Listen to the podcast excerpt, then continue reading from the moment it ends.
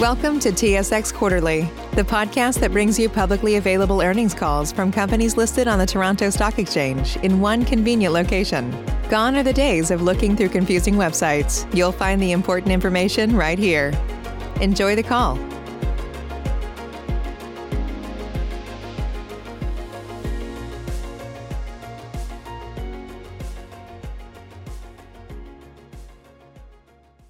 Thank you for standing by. This is the conference operator. Welcome to the Melcor REIT second quarter 2021 results conference call. As a reminder, all participants are in listen-only mode and the conference is being recorded. After the presentation, there will be an opportunity to ask questions. To join the question queue, you may press star then one on your telephone keypad. Should you need assistance during the call, please press star and zero. I would like to now turn the conference over to Mr. Darin Rayburn, President and CEO. Go ahead, please. Thank you, Michelle. Good morning, everyone, and welcome. With me on today's call is Naomi Stefura, Chief Financial Officer for the Melcor REIT. The story over the past 16 months has been the global COVID pandemic and how it would impact our business. While COVID-19 is by no means over, we are pleased to see the vaccination rates continuing to rise. This is our first conference call in over a year where businesses are functioning at full capacity.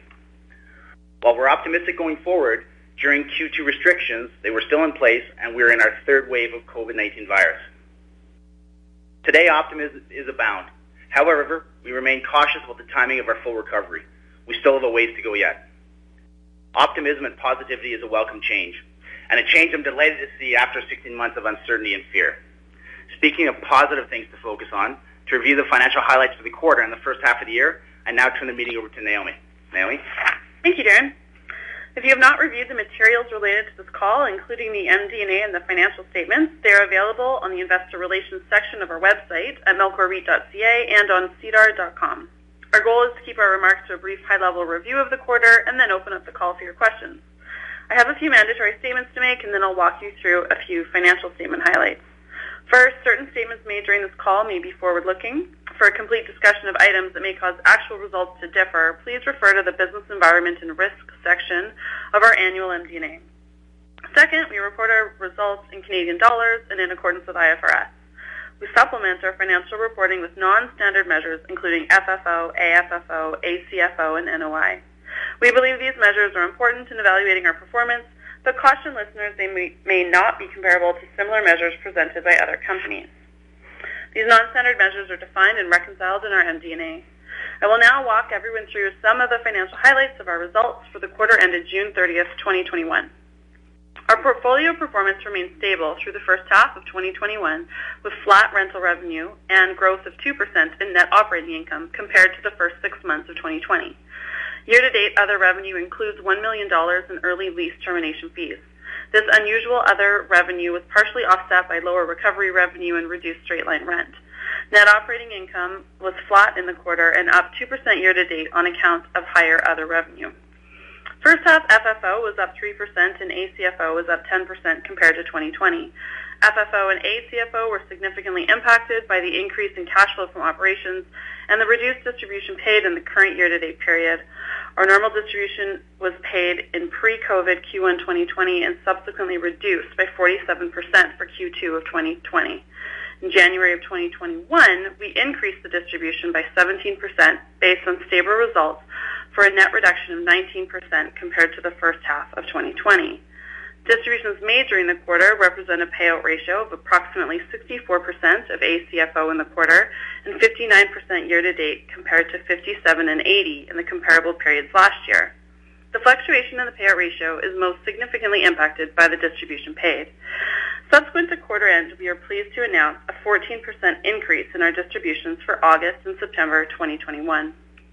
The REIT's portfolio valuation remains stable in the first half of 2021, following a full revaluation of our portfolio by our external valuation professionals in the second quarter of 2020.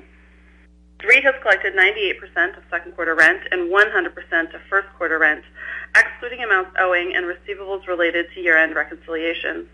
We have also collected 94% of July rent, with collections being impacted by transition to a third party, a new third party manager in our Calgary area properties.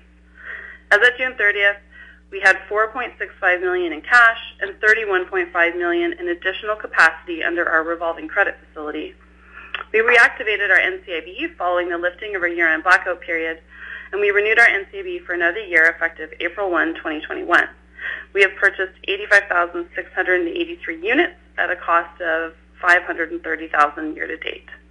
We completed 44.53 million in refinancings year to date for net 10.55 million in proceeds at a weighted average rate of 2.77%.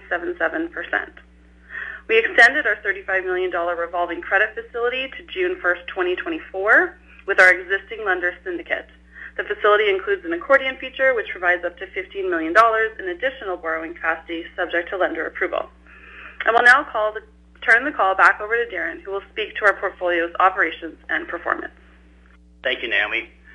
And thanks also to your finance, your administration team, and also to our property management, our operations, our leasing, human resources, our IT, and our marketing communications team. It's a team effort that got the Melcor REIT through the pandemic so far, and it's a team effort that will keep us moving forward. Walking around our assets and the communities we support, it is clear that people are feeling optimistic about the future. They return to work, they're returning to restaurants and patios, and the energy feels generally positive. I even had trouble finding a parking spot in downtown Edmonton last week. This is encouraging to see, we trust that the recovery is stronger than the setback that COVID-19 caused. Throughout the COVID period, the REIT results have remained stable, in part as a result of our quick action and work with tenants, as well as the purposeful diversity in our tenant base. Our neighborhood shopping centers are comprised of many of the essential services that people rely on daily, including pharmacies, grocers, banks, gas stations, fast food drive-thrus. In Alberta, where the majority of our portfolio is located, we are entering phase three as of July 1st. We're excited to see restaurants and other retail establishments back at full capacity and are hopeful that continued vaccination rollout will prevent further restrictions. However, the long-term impact of our work from home mandate and our office portfolio remains uncertain. We will not fully understand the impact on retail tenants until the current Canada Emergency Rent Subsidy program expires in September. We are pleased to report second quarter rent collections of 98% across office, retail, residential, and industrial asset classes in light of the continued impact of the pandemic. As I mentioned earlier, the long-term impact on our retail, industrial, and office leases remain to be seen. However, our return to work plans are underway, with many businesses starting, starting in September to welcome back their full staff to the office. Meanwhile, the pandemic hasn't muted our focus on sustainability for our portfolio and reduced greenhouse gas emissions. We continue to actively seek out programs to benchmark our energy use and actions to support the continued intentional reduction of our carbon footprint. During the quarter, we joined the Edmonton Corporate Climate Leaders Program. We are proud to show that sustainability and good business goes hand in hand. Through our work with Green Economy Canada and the City of Edmonton Corporate Climate Leaders Program, we've committed to measure our greenhouse gas emission, gas emission footprint, to develop an action plan, and set reduction targets for 2025 and 2035. We are currently developing our greenhouse gas inventory with a target completion date of December 2021. Along with over 300 green economy leaders across Canada, we're demonstrating that a more sustainable economy is possible.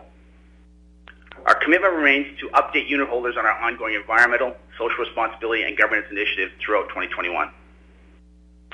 On a leasing front, lease renewals continued in 2021, and we completed just over 107,000 square feet of lease extensions for a healthy retention rate of 77.1% at the half-year mark.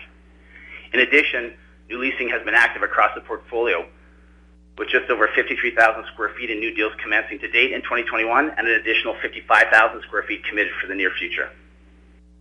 Occupancy is slightly down at 87.4%, but has held relatively stable throughout these challenging markets. We truly believe that the relationships we build with our customers are a key differentiator for the REIT and help us to retain our tenants long term. To further the strategy, we, we launched our MelCare app on July 1st to modernize our customer care program. We continue to focus on the fundamentals of real estate and to work with our clients and all stakeholders to recover and to grow our business. With a diversified portfolio, a proven management team, and a history of adapting through challenging times, we remain well positioned to manage through this period of uncertainty. As Naomi mentioned, we have cash available and availability of undrawn liquidity on our operating line. The distribution reduction last year was difficult but necessary, The increase just announced by Naomi, the second increase this year, is another positive step forward. Maybe, just maybe, it's finally safe to say the economic recovery is underway and optimism is now guiding our path forward. At this time, we'd like to open the phone lines to take your questions. Michelle, please open the line. Thank you. We will now begin the question and answer session. To join the question queue, you may press star then one on your telephone keypad. You will hear a tone acknowledging your request. If you're using a speakerphone, please pick up your handset before pressing any keys. To withdraw your question, please press star then two. We will pause for a moment as the callers join the queue.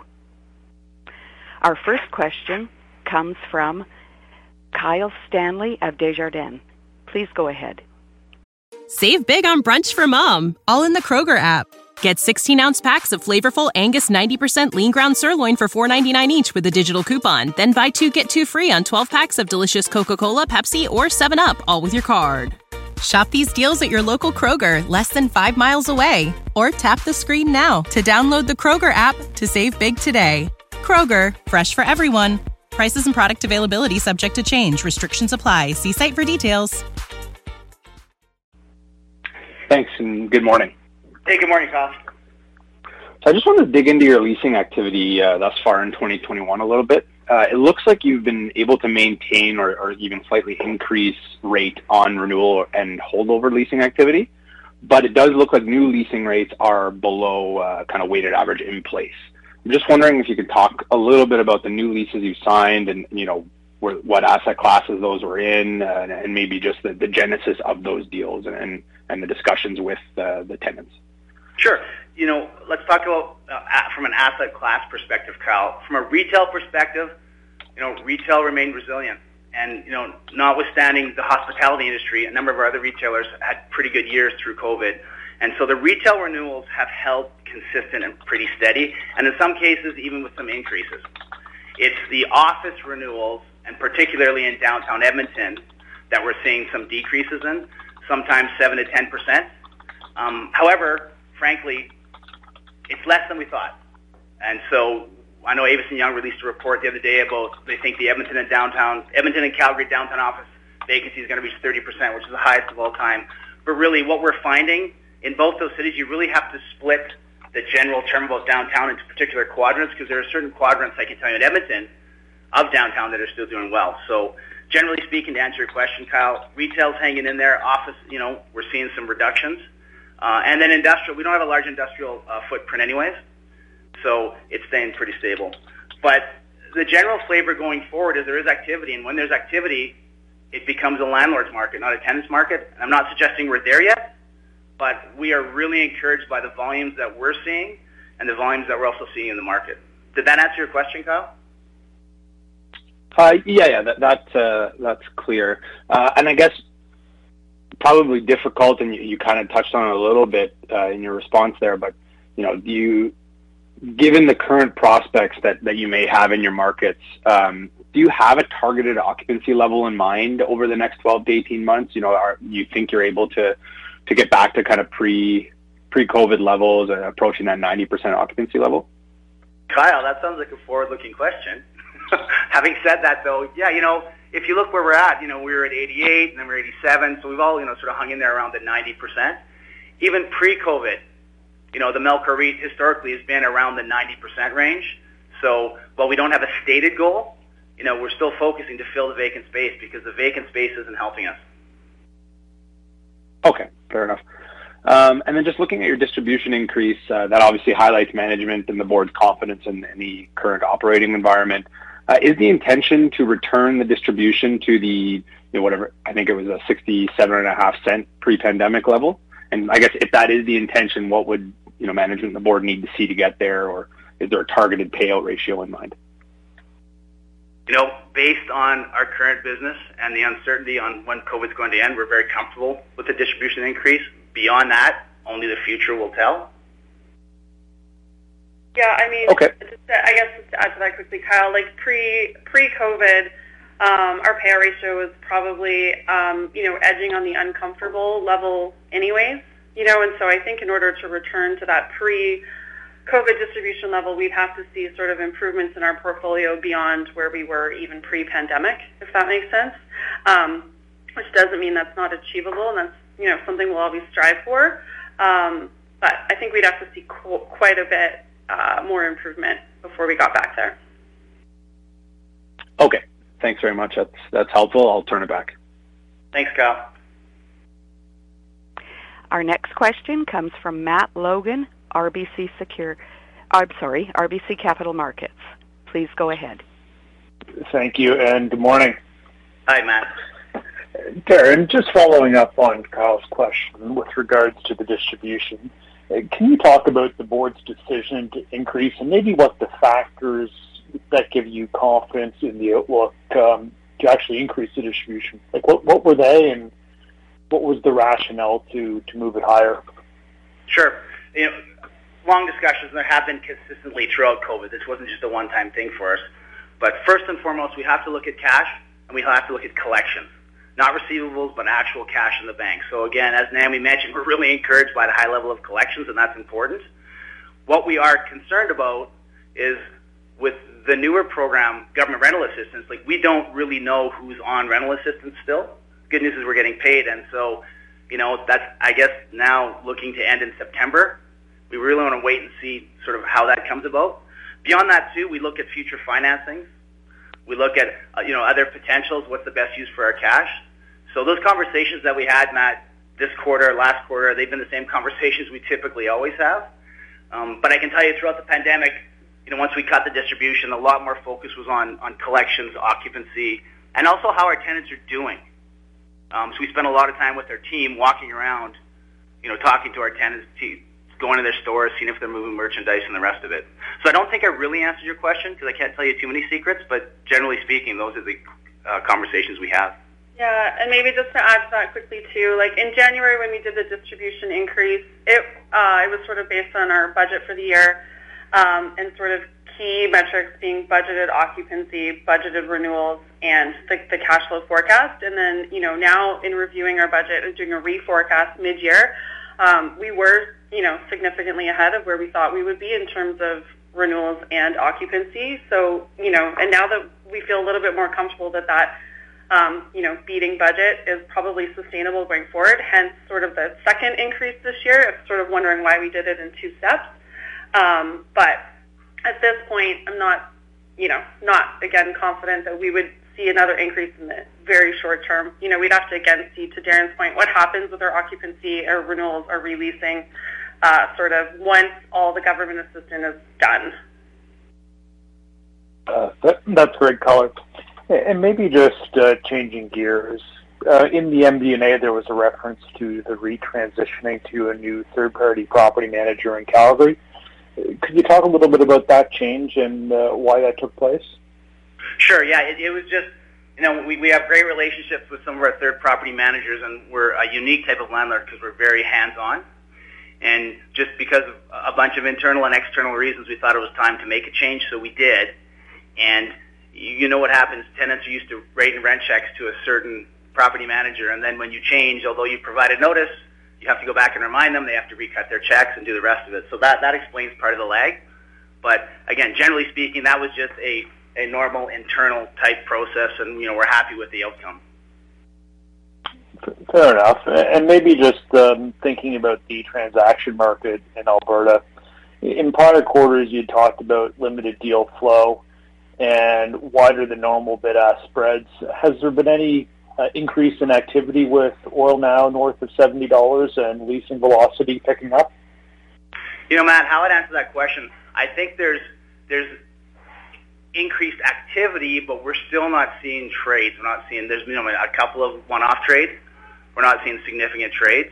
Um, what we did find was the great anticipation of people panic selling never really came forth, simply because interest rates were low and people wanted to wait to see how, how things went through. Um, so while we're seeing more activity, you know, now that people are flying again, we're seeing people downtown we haven't seen in a while who are looking at assets, but I can't report any real increased uh, transactional volume yet. And maybe one last one for me, Darin. Um, if we roll up some of the the commentary on occupancy and kind of the, the face rates for leasing. How should we think about same property NOI growth over the next 12 to 18 months? Would this be stable, slightly positive, perhaps a bit of erosion? Any color you can provide would be appreciated. Yeah, you know, with the uncertainty about if there's a wave four coming, it's hard to say. Let's assume there's not a, a wave four and things are moving forward.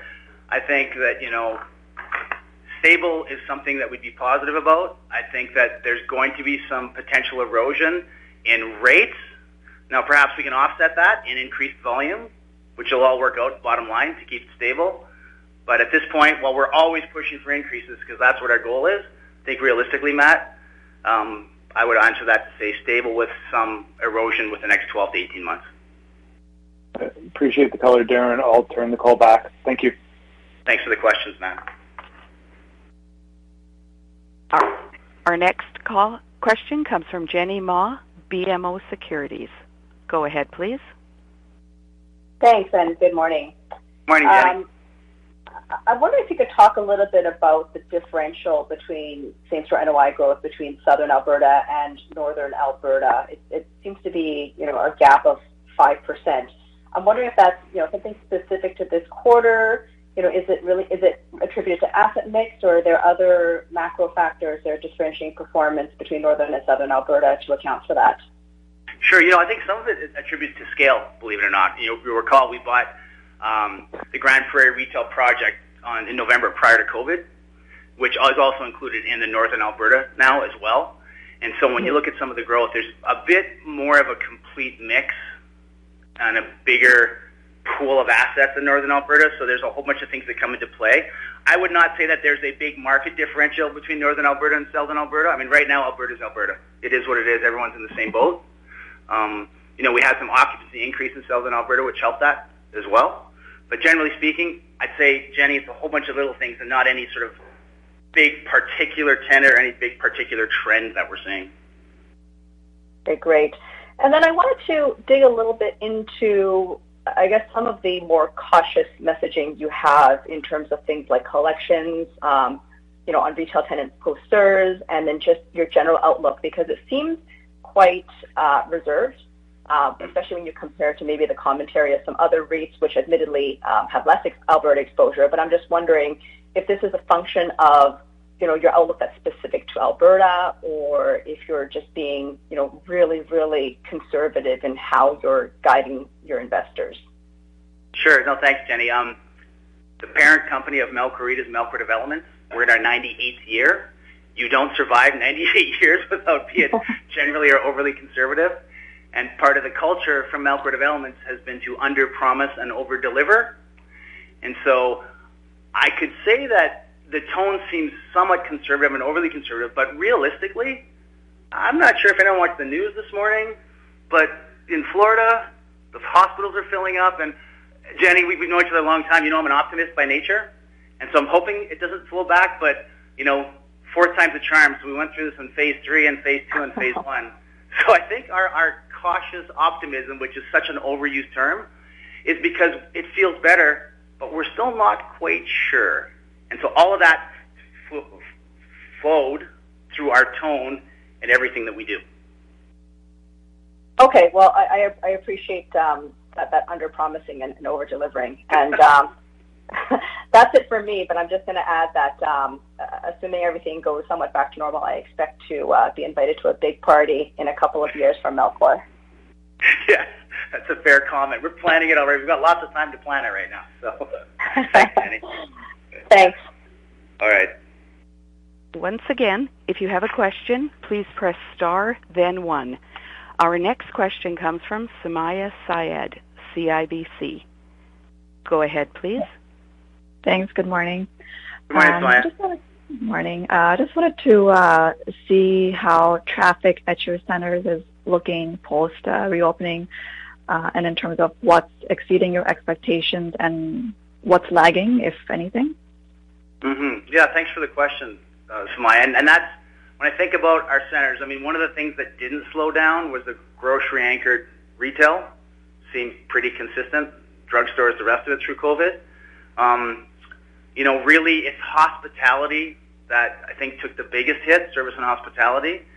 And we're seeing it busy, but again, we just opened up July 1st, and uh, your perspective changes because when it was empty for so long and now there's people there, you know, busy is, is very relative. Having said that, talking to our retailers, um, they're seeing that pent-up demand we keep hearing about and people spending money, so I think that's important.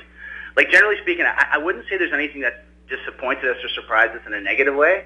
Um, our tenants were hanging in there through good and through bad, and, you know, now that it's open, sort of keep pushing through. What I'm encouraged by was some of the pivoting that some of our tenants went through to sort of survive COVID, you know, additional takeout, different events, patios, you know, changing their product mix, providing delivery. I see that continuing. Like, I don't think that has stopped, and I don't see that stopping.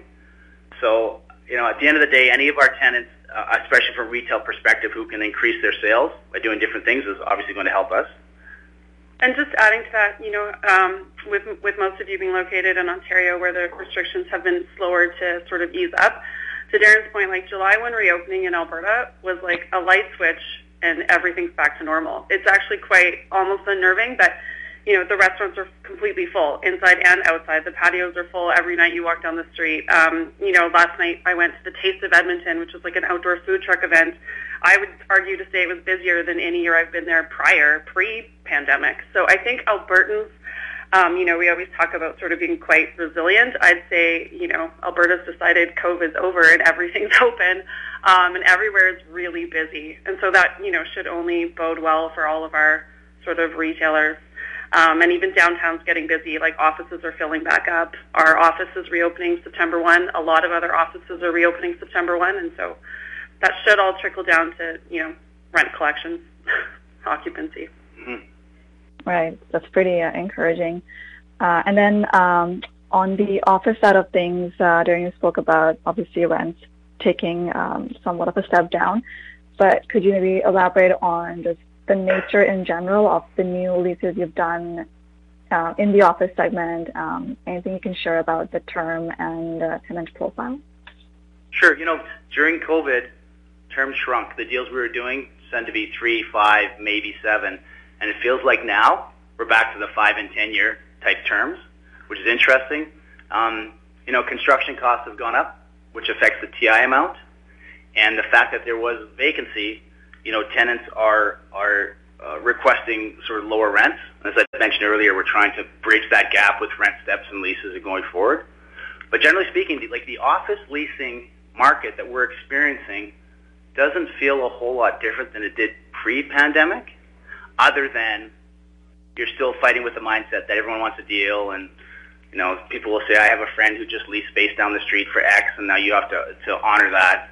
Um, and the good news is with the occupancy going up in our portfolio and generally in certain quadrants that we're in, again, it just allows us to uh, request a, a higher base rent from our tenants. Now, the flip side of that, Maya, is we are uh, getting many requests for free rent up front.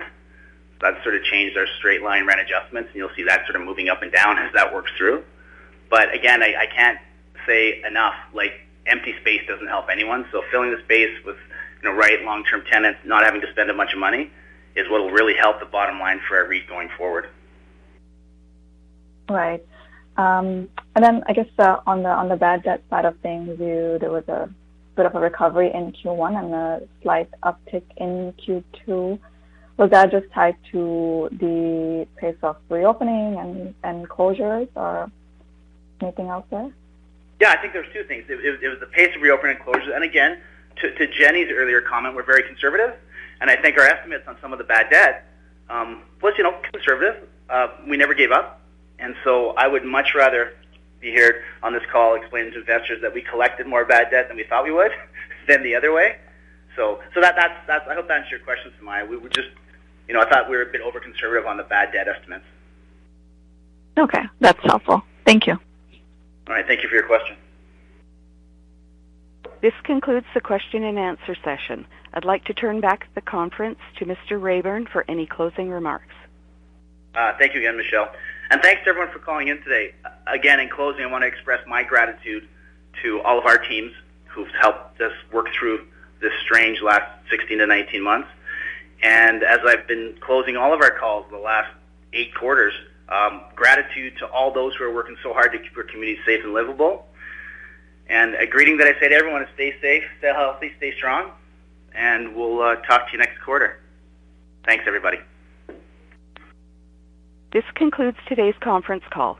You may disconnect your lines. Thank you for participating and have a pleasant day.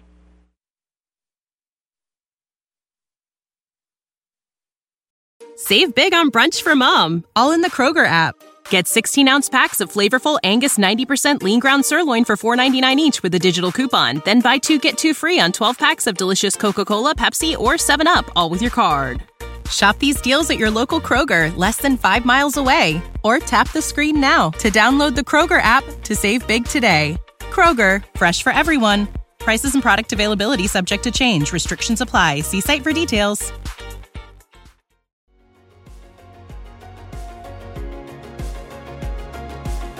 Thank you for listening to TSX Quarterly. If you enjoyed the cast, remember to leave a good rating. And remember, for any additional inquiries, please consult the company's investor relations section on their website. See you next time.